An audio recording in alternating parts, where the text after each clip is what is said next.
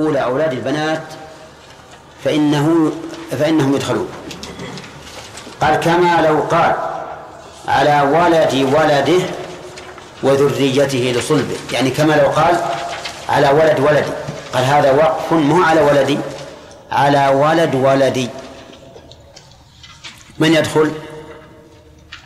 أولاد البنين فقط. على ولد ولدي. فإنه يدخل أولاد البنين دون أولاد البنات. ولكن الصحيح إذا قال على ولد ولدي فإنه يدخل أولاد البنين وأولاد البنات دون أولاد بنات البنات. لأنه قال على ولد ولدي. كلمة ولدي الثانية تشمل الذكور والإناث. ولد الثاء الأولى تشمل أيضا الذكور والإناث. فإذا قال هذا وقف على ولد ولدي نقول طيب كلمة ولد في اللغة العربية تطلق على الذكور والإناث. وأنت قلت ولد ولدي ولدي الثانية أي البنين والبنات. فإذا كان ولدي ولد ولدي كأنما قال ولد بني وولد بناتي صح ولا لا؟ لكن أولاد بنات البنات هؤلاء لا يدخلون. لا يدخلون. لماذا؟ لأن أولاد البنات لا يدخلون في مسمى الأولاد. وهذا قال أولاد أولادي. ما أدري الكلام معلوم ولا لا؟ معلوم؟ ما أدري. معلوم عند هداية الله لكن الباقين شوف ولد ولدي. ولد ولدي. الرجل ما قال على ولدي إطلاقا قال هذا وقف على ولد ولدي. ولده من يعني؟ بنيه وبناته. كذا ولا لا؟ وهو قال ولد ولدي. الكلمة هذه بمنزلة ولد بني ولد بناتي إذن يدخلون أول بطن يدخلون لا شك في هذا. أول بطن يدخلون. طيب البطن الثاني لا يدخل ولد البنات. يعني الآن آه، ولد الولد فيهم ذكور وإناث. أولاد البنات من ولد الولد لا يدخلون. لا يدخلون. لماذا؟ لأنهم لا ينسبون إلى مو إلى الواقع إلى إلى إلى أجدادهم. لا ينسبون إلى أجدادهم فلا يدخلون. كما لو قال على ولدي نقول يشمل الذكور والإناث؟ لكن ولد الولد لا يدخل ولد البنات. هذا أولاد أولادي يدخل يشمل أولاد الأولاد من بنين وبنات وأما أولاد أولاد الأولاد أولاد أولاد الأولاد فإنهم فإن الإناث يعني أبناء أولاد البنات لا يدخلون. واضح؟ طيب. زين. وقال المؤلف وذريته لصلبه. يعني كما لو قال وقف على ذريتي لصلبي. لا نعم. إذا قال وقف على ذريتي لصلبي فإن أولاد البنات لا يدخلون. لأن أولاد البنات ليسوا ذرية لصلبه بل هم ذرية لبطنه. الولد يكون في بطن الأنثى وفي صلب الرجل. فإذا قال ذريتي لصلبي صار يدخل في الوقف من ينسبون إليه عن طريق الذكور. لا من ينسبون إليه عن طريق البنات.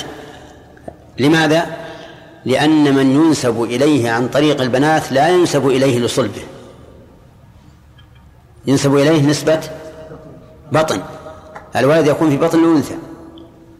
فإذا قال لذرية لصلبي لم يدخل أولاد البنات. وظاهر كلام المؤلف أنه لو قال لذريتي ولم يقل لصلبي فإنه يدخل أولاد البنات.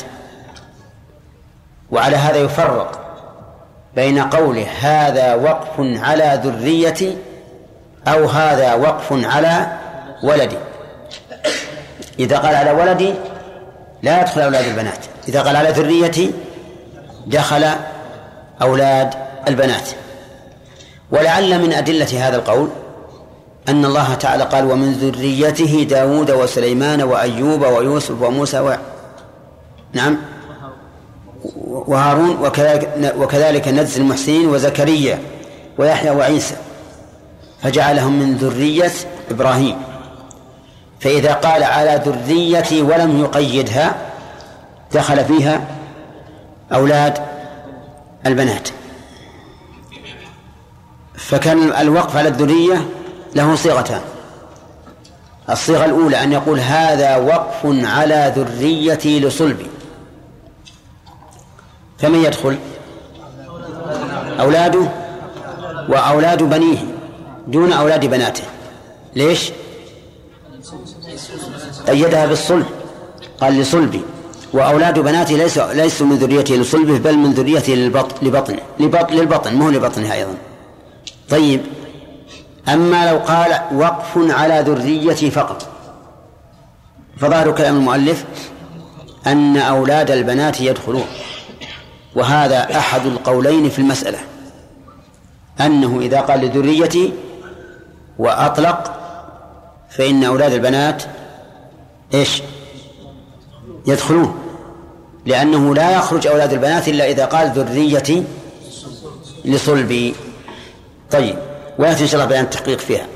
ولو قال على بنيه أو بني فلان اختص بذكورهم إلا أن يكونوا قبيلة فيدخل فيه النساء دون أولادهن من غيرهم. لو قال هذا وقف على بنية شف بنية وله بنون وبنات. من يدخل؟ ها؟ يدخل الذكور فقط. يعني البنون فقط. لأنه قال بني. بنية طيب لو قال على بني فلان. بني فلان. بني زيد. من يدخل؟ الذكور فقط. إلا إذا كانوا قبيلة دخل النساء مع الرجال. مثل أن يقول هذا وقف على بني تميم. بنو تميم قبيلة من أكبر قبائل العرب. فيدخل فيها النساء ها؟ النساء والرجال. ودليل ذلك في القرآن.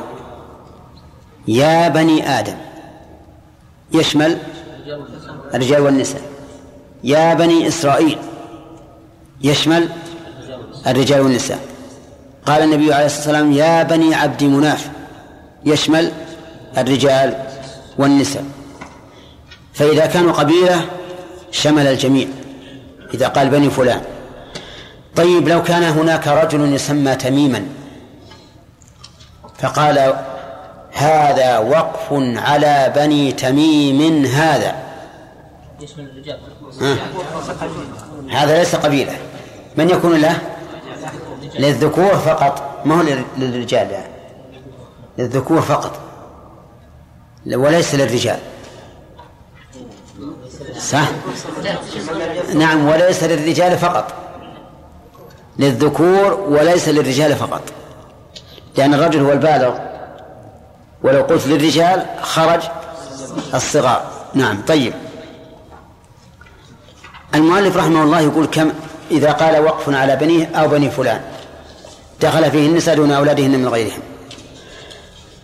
ظاهر كلامه رحمه الله أن هذا جائز. أن هذا جائز. أن يوقف على بنيه دون بناته. لكن هذا فيه نظر. فإنه لا يجوز أن يوقف على البنين دون البنات. لأنه إذا أوقف على البنين دون البنات صار جورا.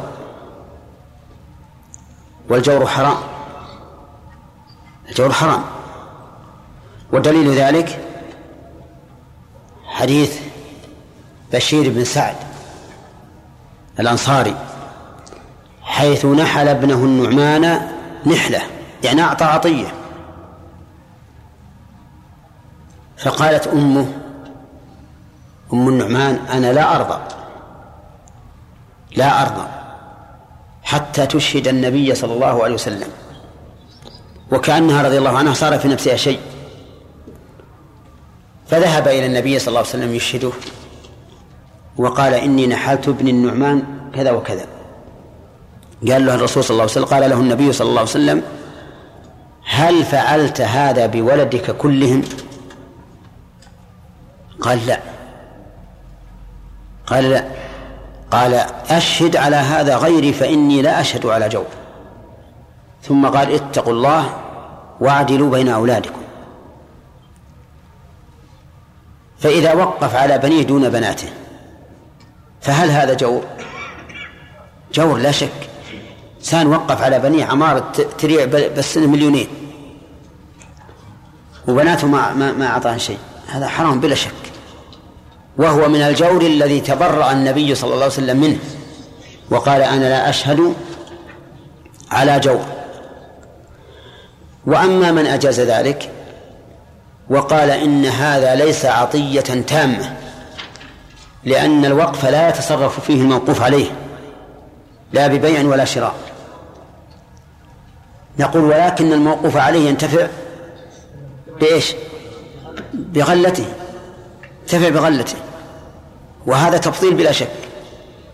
فالمهم أن أن القول الصحيح أنه لا يجوز أن يوقف على بنيه دون بناته. وأنه لو فعل فالوقف باطل. باطل. لأنه مخالف لشرع الله. وما خالف شرع الله فهو باطل. طيب لو وقف على بني فلان دون بنات فلان. ها؟ يجوز؟ ما عدل بينهم. ها لا يجب عليه العدل لأنه ليس أبناءه. ليس أبناءه وبناته. أبناء شخص آخر وهذا بالإجماع. يعني يجوز أني أعطي واحد من أبناء فلان دون بقية الأبناء أو أعطي الأبناء لفلان دون البنات لأنه لا يجب عليه العدل بينهم. قال وإن وقف على بنيه أو بني فلان اختص بذكورهم إلا أن يكونوا قبيلة فيدخل فيه النساء دون أولادهن من غيرهم. هذه بعد مسألة ثانية. يدخل فيه النساء دون أولادهن من غيرهم أي من غير هذه القبيلة. فلو قال هذا وقف على بني تميم. نعطي الرجال والنساء أولى. طيب. تزوجت امرأة من بني تميم برجل من بني هاشم وجاءها أولاد منه. هل يعطون من وقف من الوقف على بني تميم ولا لا؟ ليش؟ لأنهم لا ينتسبون إلى بني تميم ينتسبون إلى بني هاشم. طيب.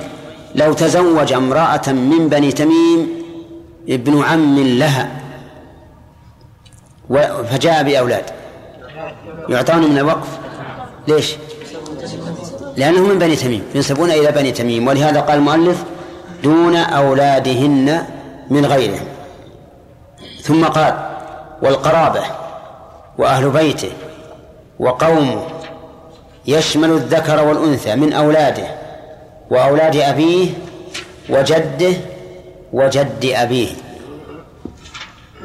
القرابة إذا قال هذا وقف على قرابتي على قرابتي فإنه يشمل الذكر والأنثى. من الأصول من الفروع إلى يوم القيامة. ومن الأصول إلى الجد الرابع. إلى الجد الرابع فقط. أنتم معنا؟ ها؟ من من الفروع. إلى أي شاكر؟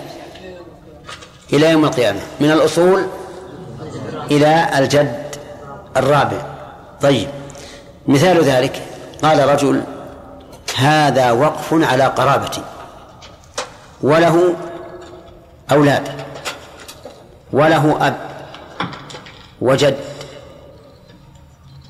وله أب وجد وأبو جد وأولاد ابن وابن ابن وابن ابن ابن. كم الجميع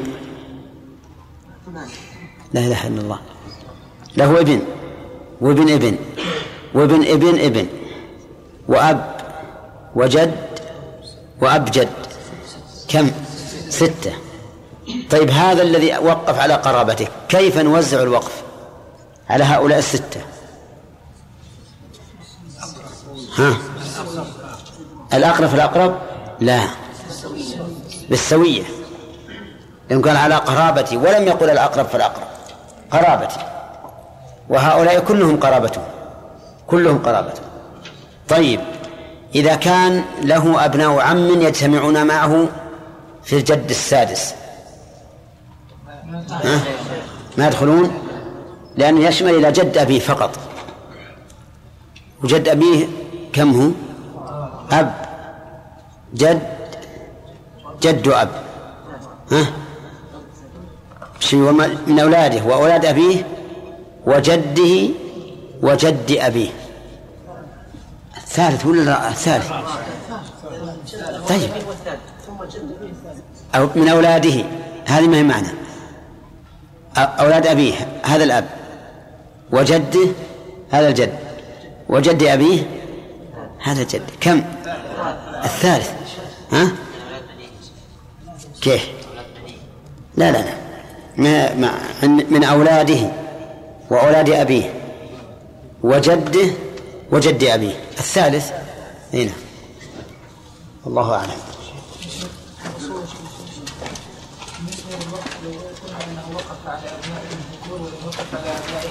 نعم. نعم. ها؟ لا لا نبتله أصلا. لكنه اخرجه أو ما صح. مثل ما لو وجه لو وقف على الأغنياء. لو وقف على الأغنياء ما صح. نعم. قال النبي صلى الله عليه وسلم الحق الفرائض بها. نعم. كما بقي لأولى رجل. نعم. لو كان دون البلوغ لاستحق كيف لو لو اوقف على بني اختص بذكورهم. ولم نقل برجال نعم ها وش الإشكال بالحديث؟ لكن ما, نقول رجال نقول ذكور نعم صح لكن دون من دون البلوغ والحديث هذا يعم البلوغ ودون يعم البلوغ ما فوق البلوغ يعني كلمة رجل اي وش يا جماعة؟ ها؟ الإشكال يقول إنه قلتم إن الرجل من كان بالغا. وقول الرسول فلأولى رجل ذكر يشمل البالغ وغير البالغ.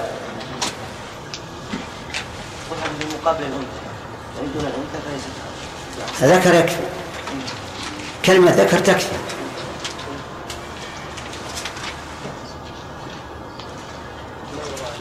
يعني يقول كأنما يقول يقول أنت إما أن تجعل كلمة رجل للصغير والكبير. وإما أن تقولوا فلأولى رجل ذكر. بس. يشمل الصغير والكبير. ها؟ أي لكن كل صحيح؟ وش ليش تجي كلمة رجل؟ في ها. نقول بزر وعندي شخص وأقول هذا الرجل هذا شوف الرجل هذا. ما يصير رجل. ما يصير رجل. ما وشوف الورع البزر ما يقول هذاك رجل يقول ما شوف. نعم. طيب. الحكمة من ذكر الرجل في الحديث الإشارة إلى تخصيصه بالتعصيب. هذا الحكمة.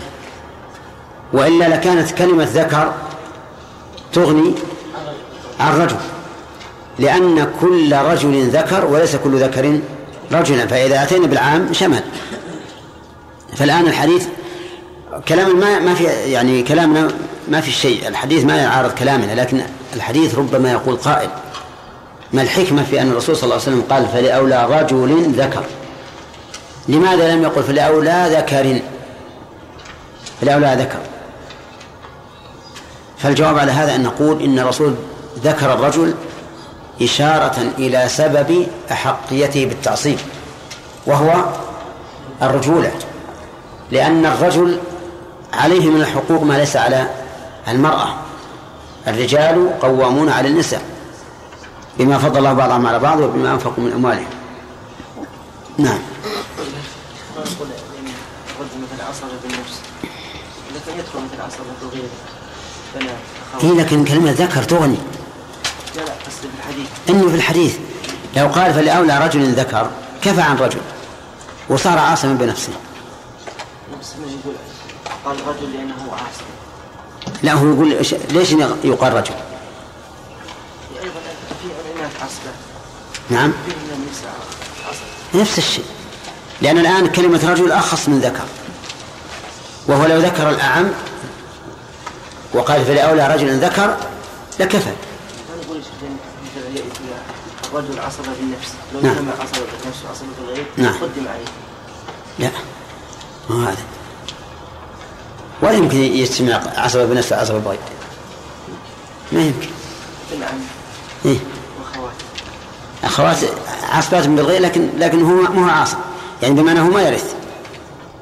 أنت قصدك يجتمع وإن لم يرث؟ إيه صحيح. نعم. ذرية الرجل يعني تكون في أولاده وأولاد أولاده إلى يوم القيامة؟ اي نعم. نعم. قال الله تعالى في نوح وجعلنا ذريته هم الباقين. أولى وقال تعالى من ذرية آدم أولئك الذين أنعم الله عليهم من النبيين من ذرية آدم ها؟ طيب أنت منهم يا أنت منهم أنت من ذرية نوح عرفت؟ هل يصح أن نسميك يا, بني يا ابن نوح؟ ومن يصح لدمه راضي ولهذا يقال إن نوحا عليه الصلاة والسلام هو الأب الثاني للبشرية. لأنه قال وجعلنا ذريته هم الباقين هنا نعم. جهه ذلك سيأتينا شرح الدليل ما كملنا. نعم. أن الإنسان عنده ستة أبناء. من ذكور وإناث ثلاثة ذكور إذا ما يصح تقول ستة أبناء. أولاد صح. نعم. ثلاثة ذكور وثلاثة إناث وكانت عنده عمارتان. جعل وق- الأولى وقفا للبنين والثانية وقفا للبنات. وكانت الأولى تدخل دخلا أكبر من الثانية نعم. هذا هذا يعتبر جور أي نعم. هذا ما يجوز. لأن الوقف كما قلنا يس... لازم يستوي الذكر والأنثى. إي نعم. تسميع. وإلا جاز التفضيل والاقتصار على أحدهم. بسم الله الرحمن الرحيم. الحمد لله رب العالمين والصلاة والسلام على نبينا محمد وعلى آله وأصحابه ومن تبعهم بإحسان إلى يوم الدين. إذا قال رجل في وقفه هذا وقف على ذريتي لصلبي. يدخل يدخل أبناء الرجال من دون أبناء يدخل أولاده. أولاد الرجال. يدخل أولاده. أولاده من الرجال والبنات طبعا. من الأبناء والبنات. نعم. أما أبناء البنات فلا يدخلون لأنهم ليسوا من ذرية الصلب وبنات البنات؟ وكذلك بنات. يعني ذرية البنات نعم. لا يدخلون من ضمن ذرية لصلبي ذرية ال- ذرية الصلب طيب. إذا وقف على بني فلان خالد. يشمل النساء والرجال؟ مثل إذا قال وقفت على بني تميم فهو يشمل النساء والرجال؟ كيف هذا؟ قال هذا وقف على بني فلان. بس وجاء يسألنا؟ نعم. ها؟ يشمل الرجال والنساء ولكن لا يشمل يعني البنات الذين تزوجوا بني هاشم. ولا يدخل فيه الذكور فقط الا اذا اراد القبيله يختص بالذكور. إلا إذا كانوا كيف يريد القبيلة؟ الآن لو أقول هذا وقف على بني أحمد بن بخور. وقلت أنا أدعي أنا أريد القبيلة. تصير أنت قبيلة؟ إذا صح العبارة إلا أن يريد القبيلة ما؟ ها؟ آه، أجب أجب جواب من أول. إذا قال وقف على بني فلان خطأ.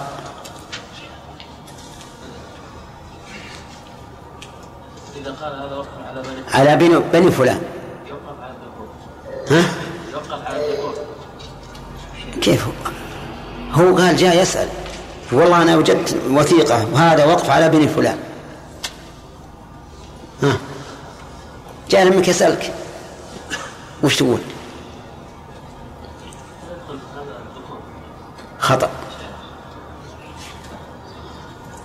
إمداد؟ كان يقصد بذلك أبناء شخص معين فإنه لا يدخل إلا الذكور وأما إن كان يقصد ببني فلان يعني قبيلة فإنه يشمل الذكر والأنثى إذا في نسأل. نقول هل بنو فلان قبيلة؟ فهو للذكور والإناث هل بنو فلان فرد من أفراد الناس؟ فإنه يختص بالذكور. ولاحظ أن الأخ أحمد يقول يدخل فيه الذكور. والعبارة هذه غير صحيحة. لأن يقول يدخل فيه الذكور معناه أن الإناث داخلين من أصل. فما هو العبارة الصحيحة؟ يختص بالذكور. يختص بالذكور. أنت يا احمد لكنك الظاهر اليوم نائم. ها؟ فيك نوم ولا مرض؟ نعم. لا هذا ولا هذا؟ طيب. إذا قال يقول إذا كان على قبيلة شمل الذكور وإناث عبد الله هل يشمل أولاد الذكور والإناث؟ نعم يشمل إلا إذا كان أولاد الإناث ليسوا من هذه القبيلة. أحسنت. يشمل أولاد الذكور والإناث إلا إذا كان أولاد الإناث من غير هذه القبيلة. مثاله؟ قالوا إذا تزوجت يعني مثلا إذا كان عندنا على قبيلة إذا قال هذا وقف على بني تميم. على بني تميم. طيب. وكان فيه امرأة تزوجت من بني هاشم. نعم. فأولادها ليسوا داخلين في في الوقف. في الوقف. ليش؟ لأنهم ليسوا من بني تميم. أحسنت. صحيح يا جماعة؟ طيب. قال المؤلف رحمه الله والقرابة. هذا مبتدأ درس اليوم. ها؟ كيف؟ كما لو قال وقف على ولد وذريته وصلبه قلنا لو قال ذريته فقط دون لا وقفنا على القرابة. الشرح. ها؟ مسألة تراجع أي ما هذه ما رجعناها ذرية ما لقيت أحد يتكلم مثل قول المؤلف لصلبه. قال المؤلف والقرابة وأهل بيته وقومه. يعني إذا قال هذا وقف على قرابته. فمن القرابة؟ هل هم القرابة من قبل الأم ومن قبل الأب؟ أو من قبل الأب فقط؟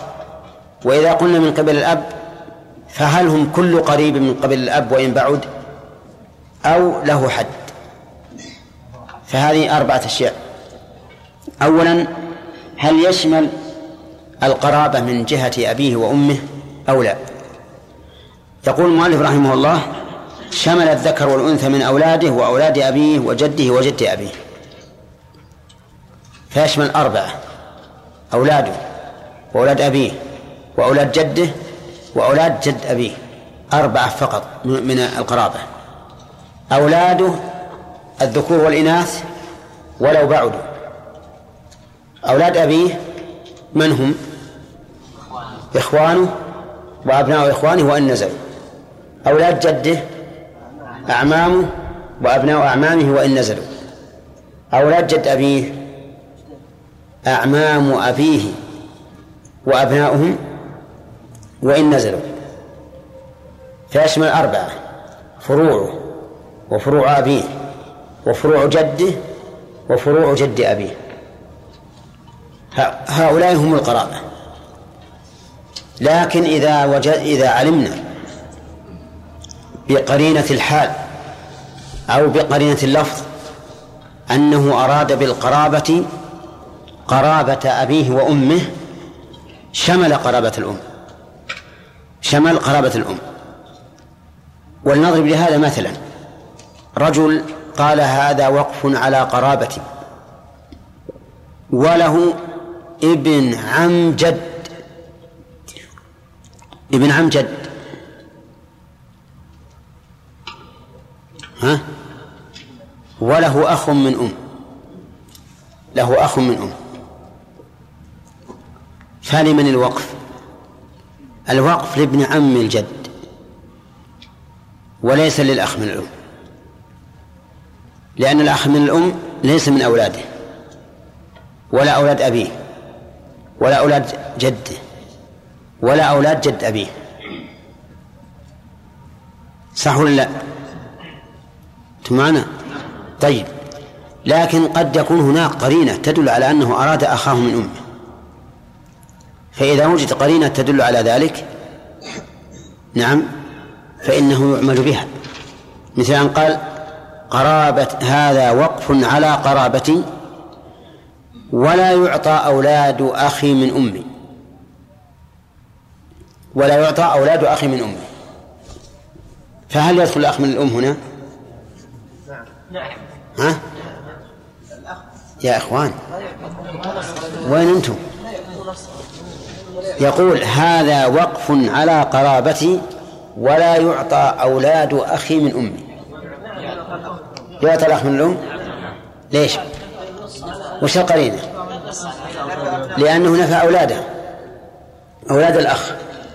فهذه قرينة تدل على أنه أراد أن أراد دخول الأخ من الأم في القرابة. وإلا فالأصل أن كل من جاءوا من قبل الأم حتى الإخوة من الأم ليس لهم حق فيما إذا قال هذا وقف على قرابتي. طيب إذا إذا دل الدليل الصريح على أنه أرادهم مثل قال هؤلاء هذا وقف على قرابتي من قبل الأم الأب ومن قبل الأم. ما تقولون؟ يدخل يدخل الإخوة من الأم. ويدخل الأخوال والأجدار من قبل الأم وأخوال الأم. كل القرابة من قبل الأم إلى إلى الجد الثالث إلى الجد الثالث. لأن من فوق الجد الثالث إذا كانوا لا يدخلون في قرابة الأب فإنهم لا يدخلون في قرابة في قرابة الأم. طيب أهل بيته أهل بيته يشمل أيضا أربعة أربعة بطون أولاده وأولاد أبيه وأولاد جده وأولاد جد أبيه. كذا يا محمد. ها؟ وين رحت؟ طيب أهل بيته هل يشمل زوجاته؟ على كلام المؤلف لا يشمل. لا يشمل أهل البيت ما يدخل فيها الزوجات. ولكن هذا فيه خلاف بين العلماء. فمنهم من قال إن الزوجات أول من يدخل في أهل البيت. لقول الله تعالى في نساء النبي صلى الله عليه وسلم إنما يريد الله ليذهب عنكم الرجس أهل البيت ويطهركم تطهيرا. واضح يا جماعة؟ وقرن في بيوتكن ولا تبرجن تبرج الجاهلية الأولى وأقمنا الصلاة وآتينا الزكاة وأطعنا الله ورسوله. إنما يريد الله ليذهب عنكم الرجس أهل البيت ويطهركم تطهيرا. ولأن هذا هو المعلوم عرفا. فإن الرجل يقول سأذهب إلى أهلي وليس في البيت إلا إلا زوجته. والنبي صلى الله عليه وسلم قال خيركم خيركم لأهله وأنا خيركم لأهلي. فالزوجات لا شك أنهن داخلات في أهل البيت. في أهل البيت. طيب قومه قومه يشمل أربعة بطون فقط.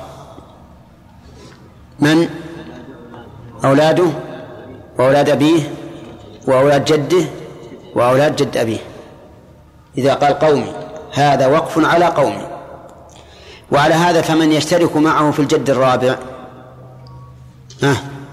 له حق ولا لا؟ ليس له حق. ليس له حق. وهذه أيضا فيها شيء من النظر. لأنه ينبغي أن يقال إن المراد بالقوم القبيلة. المراد بالقوم القبيلة مع أن القوم قد تطلق على ما هو أعم. أحيانا يريد, يريد الناس بالقوم أهل البلد كافة. يقال مثلا ليش أنت تدافع عن أهل البلد الفلاني؟ قال لأنهم قومي. ليش الدافع عن أهل الرياض؟ قال لأنهم قومي. ليش الدافع عن أهل مكة؟ قال لأنهم قومي. ليش الدافع عن أهل المدينة؟ لأنهم قومي. ليش الدافع عن أهل العنيزة؟ لأنهم قومي. دائما يقال هكذا. فيراد بالقوم أهل البلد. وعلى هذا فإذا كان للقوم معنى مضطرد عرفا لا ينصرف الإطلاق إلا إليه وجب أن يتبع. لأن القول الراجح في ألفاظ الواقفين والبائعين والراهنين وغير ذلك القول الراجح أن المرجع في ذلك إلى إلى العرف مقدم على اللغة. كما قالوا ذلك في الأيمان. الأيمان قالوا مرجعها إلى النية إذا احتملها اللفظ ثم ذكروا السبب ثم ما يتناوله الاسم وقدموا العرف على اللغة. فكذلك بقية الألفاظ. يقدم فيها المدلول العرفي على المدلول اللغوي. طيب. قال المؤلف رحمه الله وإن وجدت قرينة تقتضي إرادة الإناث أو حرمانهن عمل بها. هذه قاعدة مفيدة في هذا الباب. إذا وجدت قرينة تقتضي إرادة الإناث أو حرمانهن عمل بها. فإذا كان هذا اللفظ فيه ما يدل على أن على أنه شامل للذكور والإناث وأولاد الذكور وأولاد الإناث وجب أن نعمل بها. وإذا كان هناك قرينة تدل على أنه خاص بالذكور عمل بها. لأن القرائن تعين المعاني. ثم قال وإن وقف على جماعة يمكن حصرهم وجب تعميمهم والتساوي وإلا جاز التفضيل والاقتصار على أحدهم. إذا وقف شخص على جماعة فهل يجب أن نعمم هؤلاء الجماعة بالوقف بأن نعطي كل واحد؟ وهل يجب أن نسوي بينهم إذا أعطيناهم أو نفضل بعضهم على بعض بحسب الحاجة أو بحسب الصفات الحميدة أو أو ماذا؟ نقول في هذا تفصيل إذا كان لا يمكن حصرهم فإنه لا يجب التعميم ولا التساوي يعني لا يجب أن نعطي كل فرد نعطي كل فرد ولا أن نسوي بين من أعطينا منهم. أنتم معنا يا جماعة؟ مثال ذلك. قال هذا وقف على الفقراء. فهنا لا يجب التعميم. يعني لا يجب أن نبحث عن كل فقير ونعطي الفقراء على حد سواء. لأن في ذلك مشقة عظيمة. طيب. أما إذا كان يمكن حصرهم فإنه يجب تعميمهم ويجب التساوي بينهم. مثال ذلك قال هذا وقف على أولاد فلان. على أولاد فلان. فلان له خمسة أولاد. يمكن حصرهم؟ كذا عبد الله؟ ها؟ ماذا قلت؟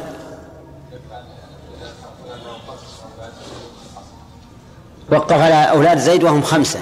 يجب حصرهم.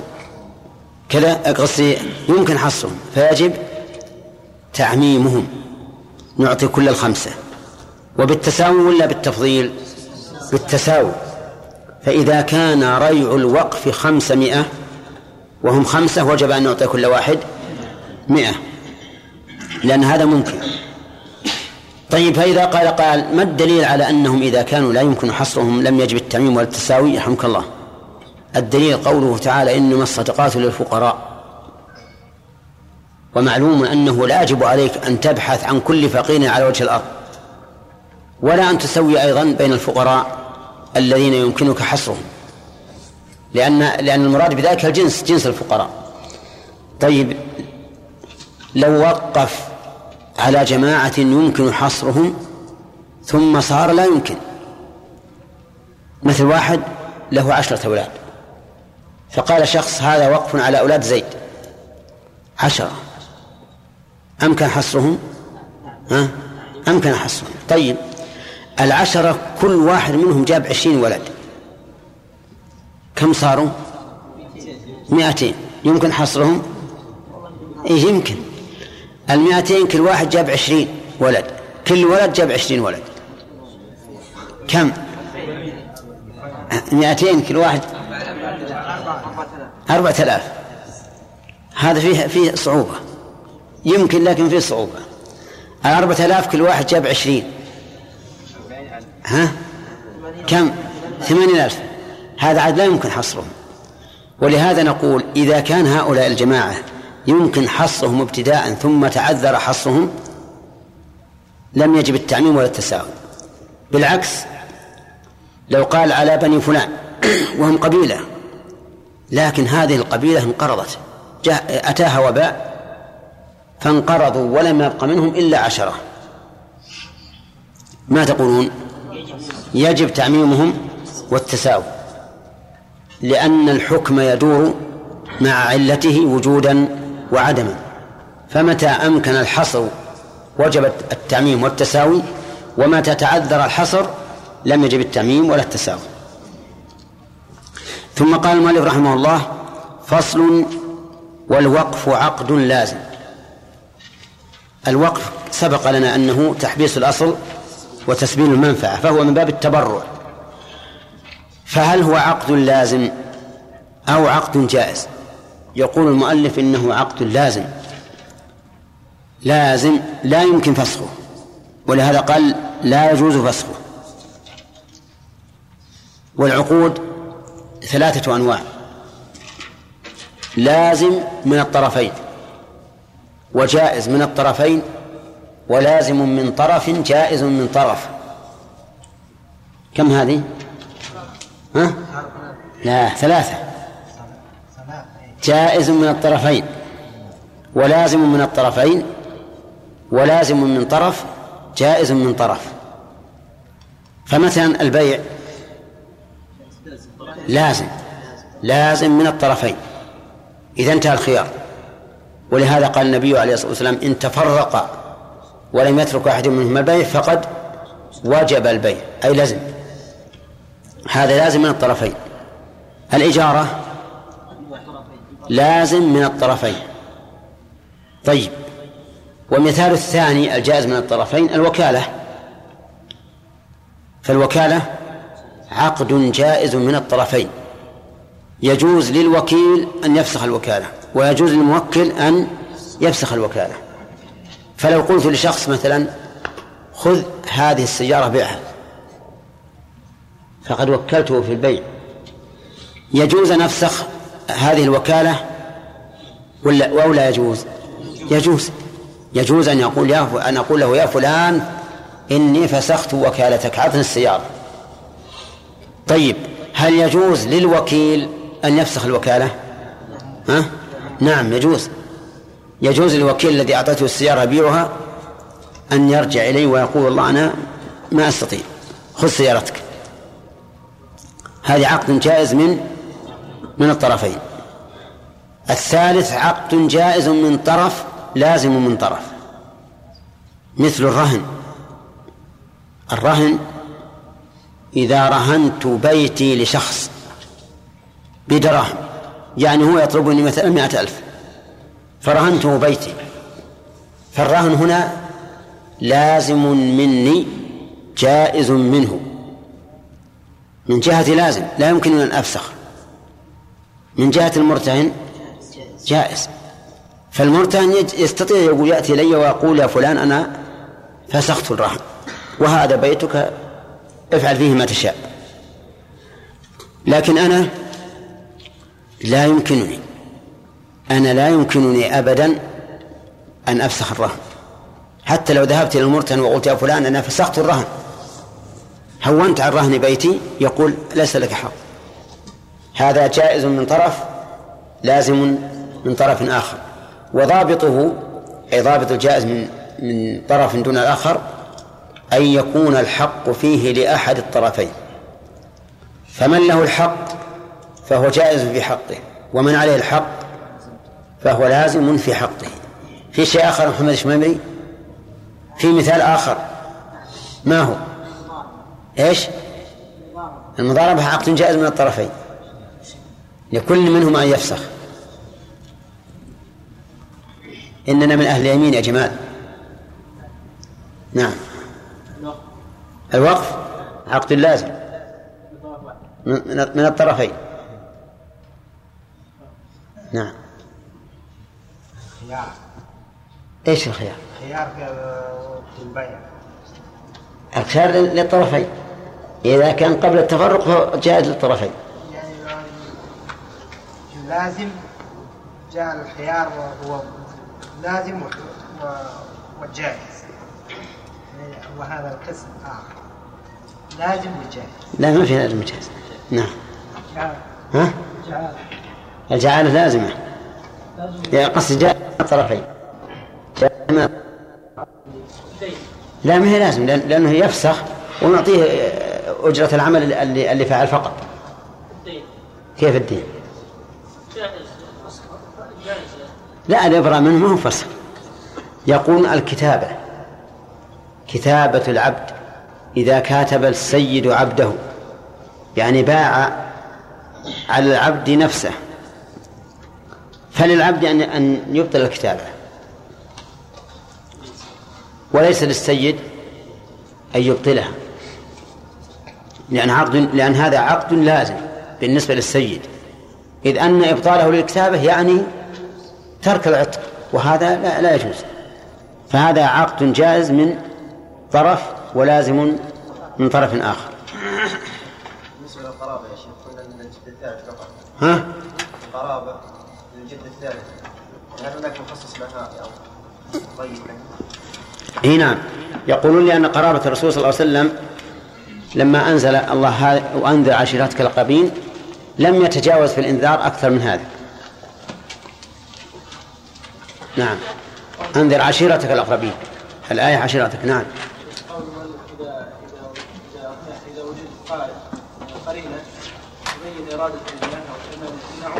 نعم. ليس معارضه لقول الله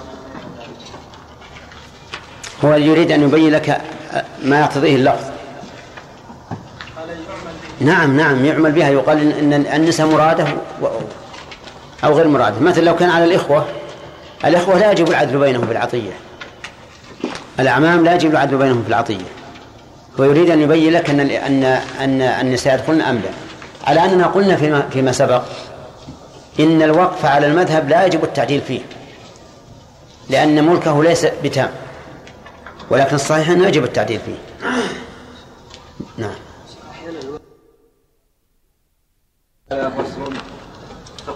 نعم. فصل. والوقت عقد لازم لا يجوز فسخه ولا يباع إلا أن تتعطل منافعه ويصرف ثمنه في مثله ولو أنه مسجد وآلته. وما فضل لا عن وآلته مبتدأ. ولو أنه مسجد. ولو أنه مسجد وآلته وما فضل عن حاجته جاز صرفه إلى مسجد آخر والصدقة به على فقراء المسلمين. بسم الله الرحمن الرحيم. الحمد لله رب العالمين والصلاة والسلام على نبينا محمد وعلى آله وأصحابه أجمعين.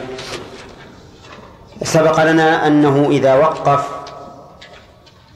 على قرابة فإنه يشمل بطون.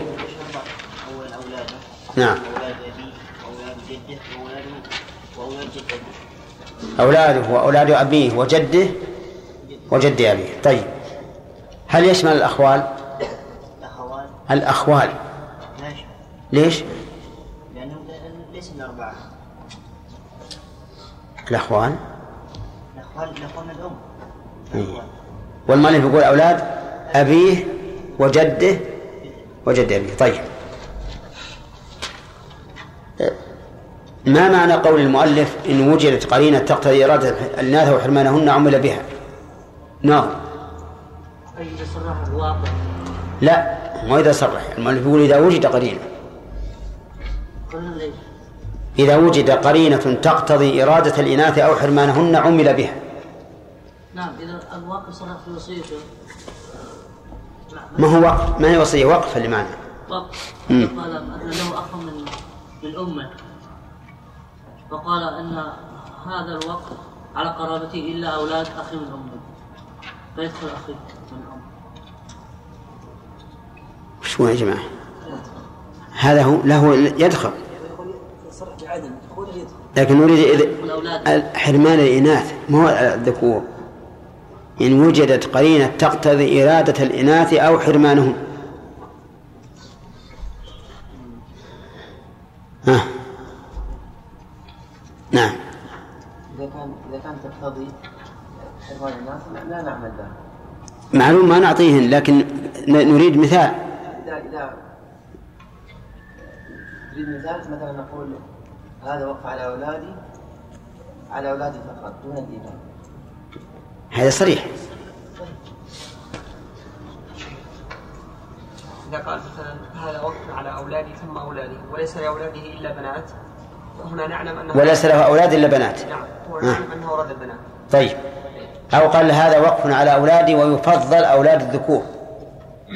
ويفضل أولاد الذكور. هذه قرينة تدل على أنه أراد الإناث. أو قال من مات عن ولد فنصيبه لولده. المهم قرينة. أو حرمانهن حرمان الإناث مع أنه هو الأصل. لكن الأصل عدم دخول لا مو الإناث قصدي أولاد البنات إذا وجد قرينة تقتضي إرادة حرمان الإناث. مثل أن يقول هذا وقف على أولادي والذين يجاهدون في سبيل الله. الذين يجاهدون في سبيل الله. هذا نعلم أنه لم يرد الإناث لأن الجهاد يختص بمن؟ بالرجال. طيب. وقف رجل على جماعة. هل يجب أن يعمموا ويساوى بينهم؟ نعم. نعم مثل؟ مثل يعني أن يقول هذا هذا وقف على بني فلان على- على أولاد فلان ويمكن حصره وعدهم مم. أما إذا لم يمكن عدهم حصرهم مثل يعني ما يقول هذا الوقف على بني هاشم طيب. ولا يمكن حصره نعم. فلا يجوز التسوية ولا التعميم. فلا يجب التسمية ولا التعميم. طيب. في الأول إذا كان يمكن حصرهم يقول المؤلف يجب التساوي. لو قال قائل هل يجوز أن أفضل من هو أكثر حاجة؟ نعم ها؟ طيب كيف يقول المؤلف وجب التساوي؟ إذا أمكن حصرهم. إي نعم. و... مثل وقف قال هذا على أولادي أو لا يمكن حصرهم. إي نعم. هل يجب التساوي بأن نعطي كل واحد عشرة مثلا؟ لا إلا إذا دلت قرينة على أنه يقدم بالحاجة. مم. إذا إذا دلت قرينة وإن لم تدل وجب التساوي. طيب هذا صحيح. هذا اللي مش عليه المؤلف. لكن بعض العلماء قال إن بعضهم إذا كان يحتاج أكثر فإنه يفضل أو تميز بعضهم بطلب علم أو ما أشبه ذلك فإنه يفضل. طيب يقول الوقف هل هو من العقود اللازمة أو الجائزة؟ اللازمة. علل. لأن كل من وقف شيئا وعليه اللزوم حتى ما يفسد وقف مرة أخرى. أحسنت لكن علل. ليش ليش لا؟ ليش نعطي اللازم؟ لماذا لا نجو نقول؟ يعني ما يجوز فيه فسخ إي نعم لكن لماذا لا نقول إنه يجوز فيه الفسخ؟ لأنه من النذور والواجبات. يعني شيء أخرجه لله؟ نعم. فلا يجوز أن يرجع فيه كالصدقة. تمام. طيب. آه ذكرنا أن العقود تنقسم إلى ثلاثة أقسام من حيث اللزوم وعدمه نعم. جائز ولازم وجائز. جائز من الطرفين. ولازم من الطرفين وجائز ولازم ها؟ جائز من الطرفين ولازم من الطرفين. نعم. جائز من الطرفين ولازم من الطرفين والثالث جائز ولازم. كيف جائز ولازم؟ جائز جائز إيه تمام. فصل. اللازم من الطرفين. مثل الوقت. لم هو ما أريد المثال. تعريفه لازم الطرفين. نعم. ما لا لا يملك كل- واحد منهما ما لا يجوز فسخه إلا باتفاقهما. طيب. مثاله. البيع. طيب. الجائز من الطرفين. نعم. الوكالة كالوكالة. يجوز لكل واحد منهما أن يفسخها وإن لم يرضى الآخر. طيب. اللازم من أحدهما؟ ها؟ لازم من احدهم الرهن مثل الرهن. يجوز للراهن أن يفسخ الرهن ولا يجوز للمرتهن. كذا؟ ها؟ لازم من الراهن لازم من الراهن اي وجائز؟ الذي الرهن وجائز من المرتهن. لأن الحق لمن؟ للمرتهن. فإذا قال والله أنا خذ ما مالك الذي أرهلتني فهذا يكون لا بأس به. لكن لو قال الراهن أنا فسخت الرهن قلنا لا. طيب. جائز الذي لا يقول من المرتهن. تقول من المرتهن؟ إيه نعم. طيب يقول المؤلف ولا يباع إلا أن تتعطل منافعه. لا يباع الضمير يعود على الوقف. إلا أن تتعطل منافعه. فإن بيع ومنافعه لم تتعطل فالبيع فاسد غير صحيح. مثال ذلك رجل وقف بيتا مغله لطلبة العلم فإنه لا يجوز أن يباع هذا البيت إلا إذا تعطلت منافع بالكلية مثل أن يكون بيتا قديما وي- ويعيب ولا يسكنه أحد. فهنا نقول إنه يجوز بيعه لأن منافعه قد إيش؟ قد تعطلت. فيجوز أن يباع. وإذا بيع فإنه يقول المؤلف ويصرف ثمنه في مثله. لا يباع وي- وي- ويبقى ثمنه طلقا بل يباع ويبقى ثمنه وقفا فيصرف في مثله أي أن أنه يشترى بيت مثله ويجعل وقفا. طيب. وعلم من قول المؤلف إلا أن تتعطل منافعه أنه لو نقصت منافعه لكن بقي فيه شيء فإنه لا يباع. فلو فرض أن هذا البيت كان مغله عشرة آلاف ريال في السنة ثم نقص حتى صار لا يبلغ إلا مئة إلا ألف ريال. وألف ريال يذهب منها خمسمائة ريال لتعميره وخمسمائة ريال تبقى. فهل يجوز بيعه؟ لا. لا. لا يجوز. حتى لو لو أردنا أن نبيعه لننقله إلى مكان أصلح فإنه لا يجوز. واختار بعض أهل العلم أنه يجوز أن يباع لمكان أصلح سواء مناقلة أو بيعا ثم يؤخذ الثمن ويشترى به. فالمناقلة أن تبيع أن تبادل هذه الدار بدار أخرى أنفع. هذا مناقلة. والبيع أن تبيع الدار ثم تشتري بثمنها ما هو أنفع. وهذا القول هو الصحيح. أنه يجوز بيع الوقف لينقل إلى ما هو أنفع. ولكن نظرا لأن الناس تغيرت أحوالهم وضعفت أمانتهم فإنه لا يجوز الإقدام على ذلك إلا بمراجعة المحكمة. لأننا لو نقول بالجواز لا تمد رجلك. لو نقول بالجواز لتلاعب الناس بال بإيش؟ بالأوقاف. وصار كل إنسان لا يرغب أن يكون في هذا في هذا الحي يبيع الوقف ويشتري في حي آخر. ومعلوم أنه إذا بيع الوقف واشتري بدله بدله في حي آخر معلوم أنه ينقص. كيف ينقص؟ لأنك إذا بعته صار مجلوبا وإذا اشتريت بدله صار مطلوبا. والمعروف أن المجلوب تنقص قيمته والمطلوب تزيد قيمته. فأنت إذا فعلت مثلا إذا قدرنا بعت هذا بمئة ألف فإنك لن تشتري مثله بمئة ألف. لأنك بعته إيش؟ مجلوبا وتريد أن تشتري. لا تجد مثله إلا بمئة وعشرة. إذا لا بد أن تشتري أقل منه بمئة. ولهذا نقول إنه لا يجوز البيع إلا إذا كان فيه مصلحة. فإذا علمنا أن فيه مصلحة فالصحيح أنه يجوز وإن لم تتعطل منافعه.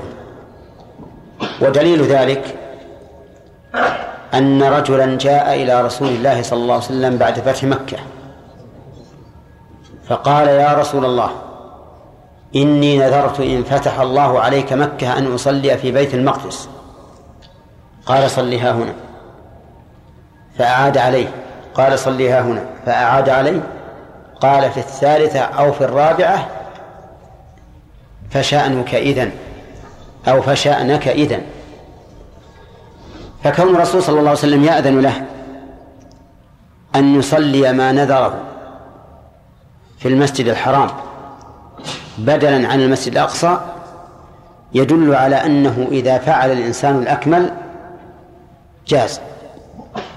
وأنت إذا نقلت الوقف إلى ما هو أصلح مع بقاء منافعه فهذا كالصلاة في المسجد الحرام دون الصلاة في المسجد الأقصى. وهذا قياس في غاية ما يكون من المطابقة والموافقة. إذن فالصحيح في هذه المسألة أنه يجوز بيع الوقف والمناقلة به بشرط أن يكون ذلك إيش؟ أصلح للوقف. وأنفع. نعم. قال المؤلف رحمه الله ويصرف ثمنه في مثله ولو أنه مسجد. نعم. حتى لو فرض أنه مسجد.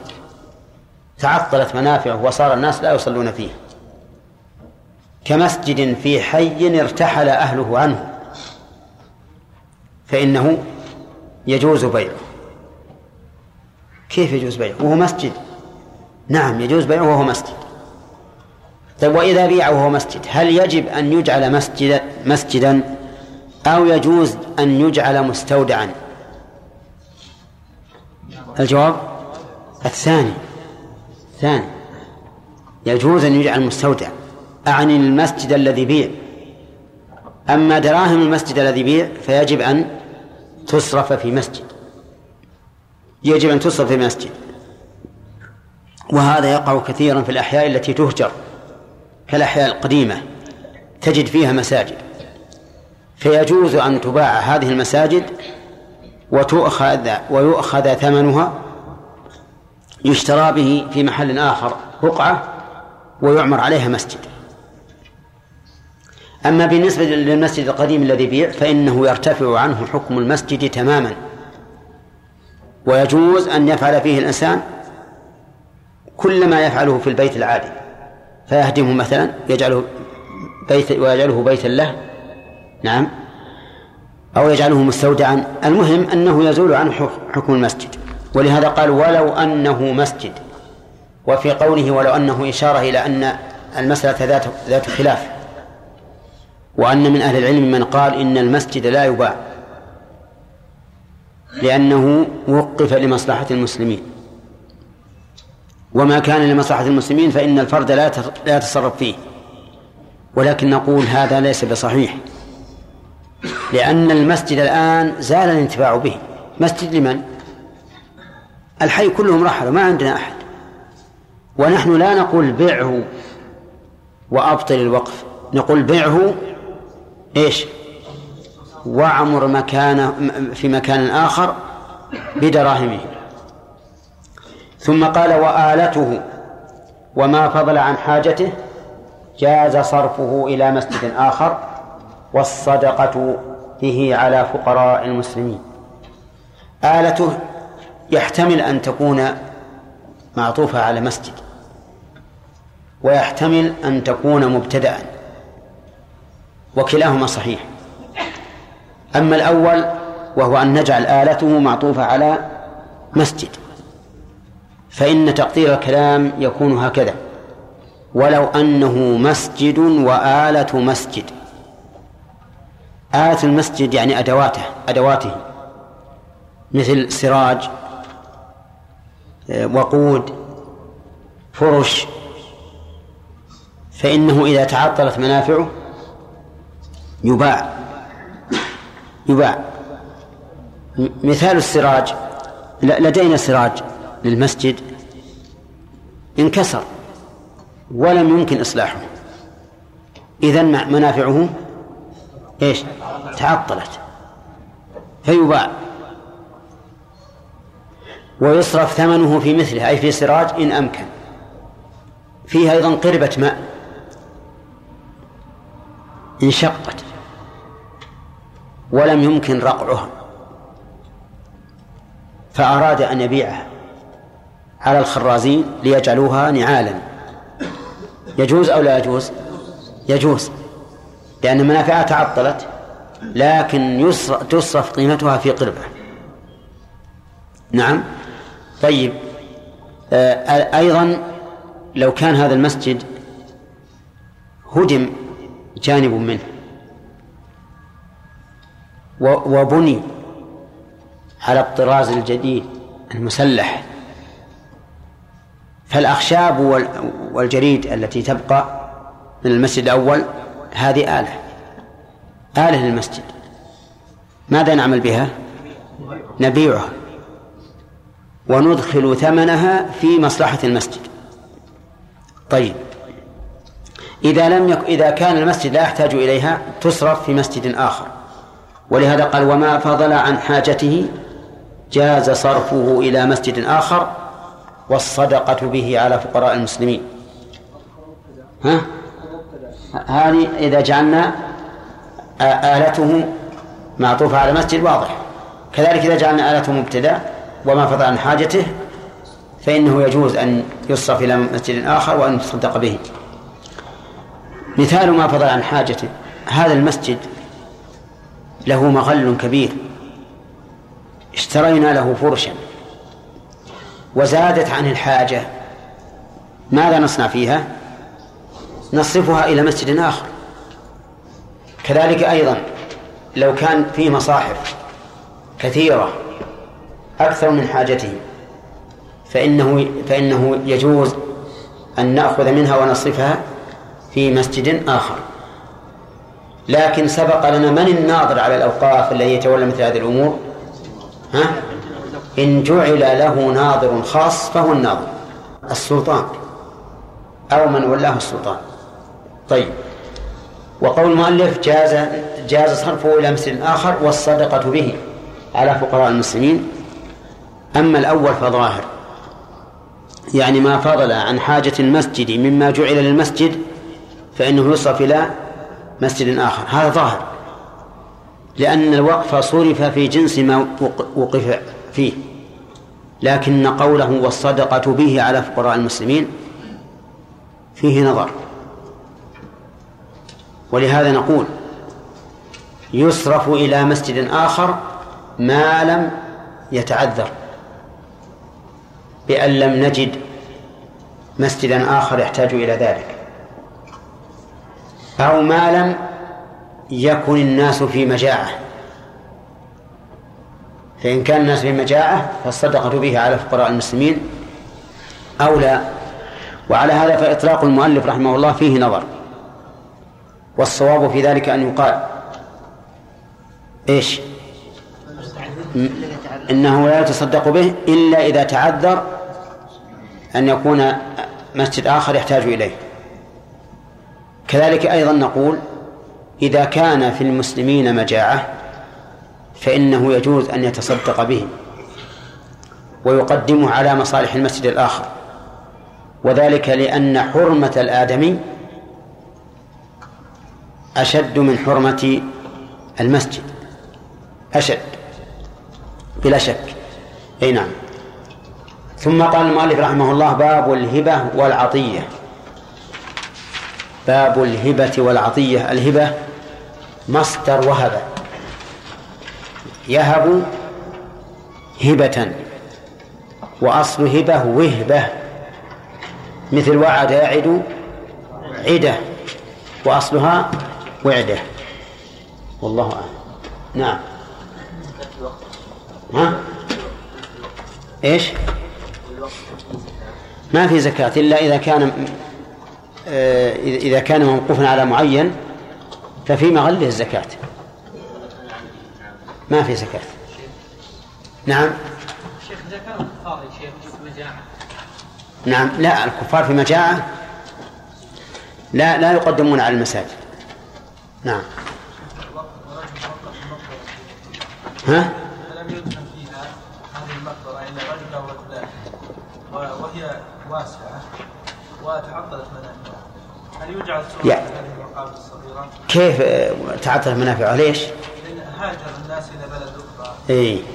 هذه أيضا تباع آه، المدفون فيها يسور عليه والباقي يباع ويجعل في في مقبرة أخرى.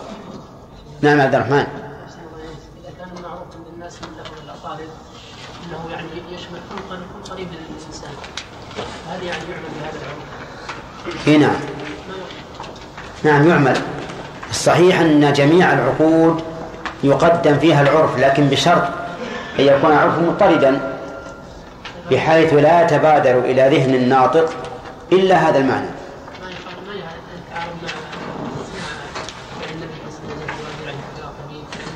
لا ما يتع... ما يتع... ما يتعارض. ها؟ لا هذا ما هو ما هو عرف شرعي هذا عرف لغوي. أي نعم وعلى آله وأصحابه أجمعين.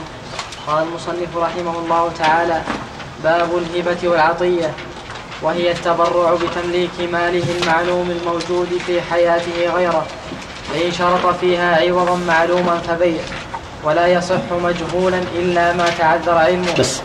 بسم الله الرحمن الرحيم. قال المؤلف رحمه الله تعالى باب الهبة والعطية. الهبة والعطية من عقول التبرعات. وسيذكر المؤلف تعريفه.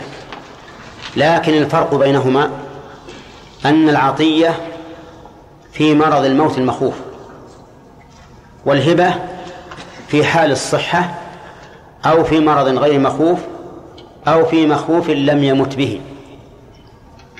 هذه الهبة. فالعطية تكون في ها؟ العطية في مرض الموت المخوف.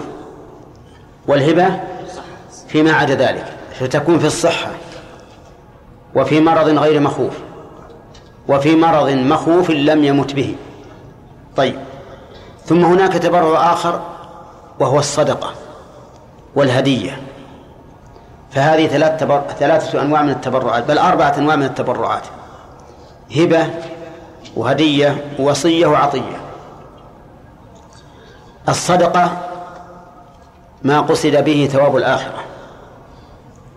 والهدية ما قصد به التودد التودد والتحبب للشخص والإكرام. والهبة ما لم يقصد به هذا ولا هذا وإنما قصد به نفع الموهوب له فقط. فإذا رأيت فقيرا وأعطيته دراهم تريد بذلك التقرب إلى الله. فهي صدقة. وإذا رأيت ذا جاه وسلطان فأعطيته شيئا فهذه هدية يقصد بها التودد والإكرام. وإذا أعطيت شخصا عاديا من الناس شيئا ينتفع به فهذه هبة هذه هبة. وإن وقع ذلك منك في مرض الموت المخوف فهذه عطية. طيب. ومع ذلك ومع هذا فإن الهبة والهدية قد قد يثاب عليها. قد يثاب عليها الإنسان إذا قصد بذلك وجه الله. لقول النبي عليه الصلاة والسلام لسعد بن أبي وقاص رضي الله عنه واعلم أنك لن تنفق نفقة تبتغي بها وجه الله إلا أجرت عليها حتى ما تجعله في في امرأتك. الهبة والصدقة والهدية والعطية كلها من أنواع التبرعات. كلها من أنواع التبرعات. والتبرع تطوع. ولهذا لا تجوز من شخص عليه دين ينقص الدين هذا التبرع. يعني إنسان عنده عليه عشرة ريالات وليس عنده إلا عشرة ريالات. نقول, نقول له لا يجوز لك أن تتبرع بشيء من هذه الدراهم. لا بصدقة ولا بغيرها. لماذا؟ لأن الدين واجب القضاء وهذه التبرعات ليست بواجبة. والواجب مقدم على غير الواجب. لأن النبي عليه الصلاة والسلام يقول مطل الغني ظلم. وأنت إذا تبرعت من هذه الدراهم التي هي بمقدار دينك فإن هذا سيؤدي حتما إلى إلى المماطلة. والمماطلة ظلم ومحرم. طيب وهي أيضا يعني هذه العقول الأربعة أوسع من عقود المعاوضات من وجه وأضيق من وجه. أوسع من وجه وأضيق من وجه. فعقود المعاوضات كالبيع والإجارة تجوز حتى ممن عليه دين. تجوز حتى ممن عليه الدين. وأما هذه فلا تجوز من عليه الدين. وهذه تجوز في الأشياء المجهولة. وعقود المعاوضات لا تجوز في الأشياء المجهولة. فبينهما عموم وخصوص من جهة أيهما أضيق؟ نقول هذه أضيق من وجه وتلك أضيق من وجه. الهبة يقول هي التبرع بتمليك ماله المعلوم الموجود في حياته غيره. قوله التبرع بتمليك بتمليك متعلق بالتبرع. وقوله غيره مفعول لتمليك. وقوله ما, ما ماله بتمليك ماله مفعول لكنه أضيف إليه المصدر فصار مجرورا. والمعلوم صفة لمال والموجود صفة لمال. وفي حياته جار مجرور متعلق بالتبرع. إذن التبرع ما شاء الله مثل عذق النخلة فيه شماريخ كثيرة. بتمليك متعلق بإيش؟ بالتبرع. في حياته متعلق بالتبرع. غيره مفعول التبرع. مفعول التبرع. يعني أن يتبرع الإنسان بتمليك ماله لغيره. ومعنى التبرع هو بذل المال بلا عوض. بذل المال بلا عوض يسمى تبرعا. مثاله وجدت شخصا محتاجا لكتاب. وعندك كتاب زائد عن حاجتك فأعطيته هذا الكتاب مجانا. ماذا نسمي هذا؟ نسميه تبرعا. لأنه بذل للمال بلا بلا عوض. وقول المؤلف بتمليك ماله أي مال الإنسان المملك. فيؤخذ منه أنه يشترط في الموهوب أن يكون مملوكا للواهب فلو وهبت شيئا لشخص وهو لغيرك ثم ذهبت فاشتريته من من مالكه فإن الهبة الأولى لا تصح. لماذا؟ لأنك حين وهبته لم تكن مالكا له. حين وهبته لم تكن مالكا له. مثال ذلك شخص وهب آخر ساعة ساعة وهو لا يملكها. ثم اشتراها من مالكها بعد أن وهبها. فإن هذه الهبة لا تصح لأنها وقعت من من غير مالك. طيب وقوله بتمليك ماله تمليك يؤخذ منه شرطا شرط آخر. وهو أن يكون الموهوب له ممن يصح تملكه. لأن قول بتمليك ماله إذا لم يصح تملكه فإنه لا يصح أن يهب له. مثال ذلك لو قال هذا البيت هبة لجبريل. الملك يصح ولا لا؟ لماذا؟ لأنه لا يصح تملكه. فلا بد من وقوع التمليك من المملك لشخص لشخص يصح تملكه. قال إذا أخذنا من هذا شرطين. الأول أن يكون الموهوب ملكا للواهب وأخذناه من قوله قولوا يا جماعة ماله. الثاني صحة تملك الموهوب له. وأخذناه من قوله تمليك. طيب. الثالث قال المعلوم. هذا شرط ثالث. أن يكون الموهوب معلوما. فإن كان غير معلوم فإن الهبة لا تصح. لا تصح. لماذا؟ لأنه غرر. قد يهبني شيئا وهو غير معلوم فنقع في الجهالة. ولكن هذا الشرط غير صحيح. والصحيح صحة هبة المجهول. لأنه لا يترتب عليه شيء. فإن الموهوب له إن وجد المو إن إن وجد الموهوب كثيرا فهو غانم. وإن وجده قليلا فلا, ضرر عليه. هو غانم أيضا. هو غانم. فلذلك القول الصحيح القول الصحيح أنه لا يشترط علم الموهوب فلو لو وهبت لشخص حملا في بطن. لو وهبت لشخص حملا في بطن فإنه لا يصح على كلام المؤلف ويصح على القول الثاني الذي اخترناه. ونقول متى ولدت هذه البهيمة فولدها؟ لمن؟ للموهوب له. فإن قال قائل قد يندم الواهب إذا رأى أن الحمل متعدد أو رأى أن الحمل على صفة مرغوب فيها عنده. فنقول ولو ندم. لو ندم فهو الذي أوقع نفسه في الندم لماذا يتسرع فيهب قبل أن أن يهب الحمل قبل أن يوضع؟ نعم أيضا آه، الموجود في حياته في حياته متعلق بإيش؟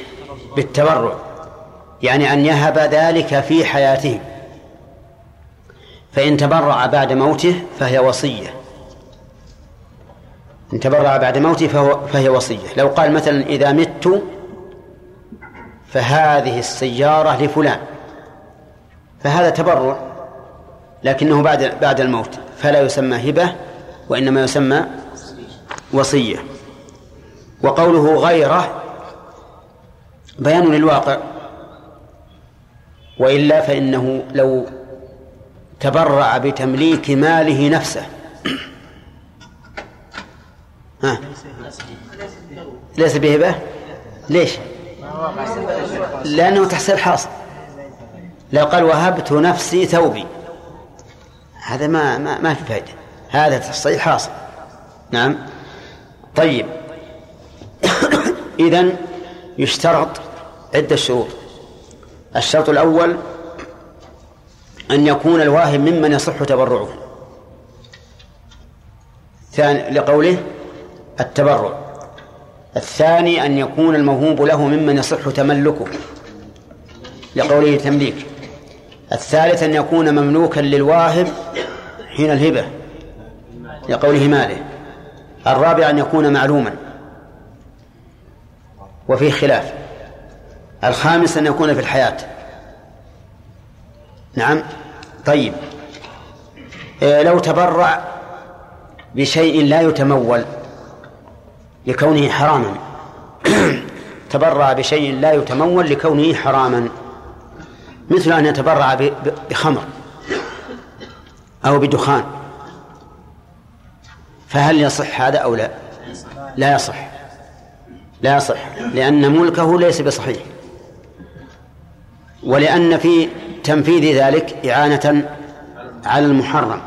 وقد قال الله تعالى ولا تعاونوا على الإثم والعدوان. قال المؤلف وإن شرط فيها عوضا معلوما فبيع. إن شرط فيها أي في الهبة والفاعل يعود على الواهب. يعني إن شرط الواهب فيها أي في الهبة عوضا معلوما فبيع. لأنها صارت عقد معاوضة. مثل أن يقول وهبتك هذه السيارة بشرط أن أسكن في بيتك لمدة عشر سنوات. ماذا تكون هذه هذه الهبة بيع. هذه بيع. كذا بيع بمنفعة ولا بمال؟ بعين. بمنفعة. كأنه باع هذه السيارة بمنفعة البيت لمدة عشر سنوات. ولكن المؤلف يقول إن شرط فيها عوضا معلوما. ففهم منه أنه لو شرط فيها عوضا مجهولا فإنها فإن ذلك لا يصح. وهو في الحقيقة لو لم يأتي بمعلوم لو قال إن شرط فيها عوضا فبيع لعلمنا أنه لا بد أن يكون معلوما. لأنها إذا إذا لأننا إذا حكمنا بأنها بيع صار لها جميع أحكام البيع. فلا بد أن توجد جميع شروط البيع وتنتفي جميع موانع البيع. ولهذا لو وهب شخصا شيئا بعد أذان الجمعة الثاني وهو ممن يلزمه حضور الجمعة فهل تصح الهبة؟ نقول إن شرط فيها عوضا معلوما؟ فلا تصح لأنها صارت بيعا وإن لم يشترط فيها عوضا معلوما فصحيح فصحيح. لماذا؟ لأنها تبرع. والمحرم بعد نداء الجمعة الثاني هو البيع. وأما التبرع كالصدقة والهبة والهدية فإن ذلك جائز لأن الله إنما حرم البيع حيث قال يا أيها الذين آمنوا إذا نودي للصلاة من يوم الجمعة فاسعوا إلى ذكر الله وذروا البيع. قال المؤلف ولا يصح مجهولا إلا ما تعذر علمه. نعم. لا يصح أن يهب مجهولا بناء على على اشتراط العلم في الموهوب كما هو صريح كلام المؤلف في قوله ماله المعلوم. فإذا كان مجهولا فإنه لا يصح. وله أمثلة. لو وهب جمله الشارد أو عبده الآبق فالهبة لا تصح. مع أنه ليس فيها ضرر. إذا وهب هذا الشخص جملا له شاردا قال يا فلان فقال نعم قال لي جمل شارد منذ شهر وأنا وهبتك إياه لك. على كلام المؤلف لا تصح الهبة والصحيح أنها تصح لأن هذا الموهوب له إن وجد الجمل فهو غانم وإن لم يجده فهو سالم. فليس هذه ميسرا. الميسر هو الذي يدور فيه الفاعل بين بين غنم وغرم. أما بين غنم وسلامة فليس هذا من باب الميسر. نقول له راح دور الجمل. فقال فقال المهوب له أنا أخشى أن أتعب ولا أجده. وش نقول له؟ نقول لا تتعب لا تتعب. كما أنك لو خرجت لتحتش من البلد قد تجد قد قد تجد وقد لا تجد. كما أن الإنسان لو خرج يجني الجمع الكمأة يجني الكمأة. تعرفون الكمأة؟ ها؟ الفقع لو خرج يجني الكمأة وبقي طول نهاره ما وجد شيئا. ماذا يكون؟ يقول أنت الذي أتعبت نفسك. حتى البائع المشتري في دكانه هو على خطر قد يربح وقد يخسر. لكن الفعل فعله. على كل حال القول الراجح في هذه المسألة أنه تجوز هبة المجهول. لأن الموهوب له إما غانم وإما سالم. طيب. قال المؤلف إلا ما تعذر علمه.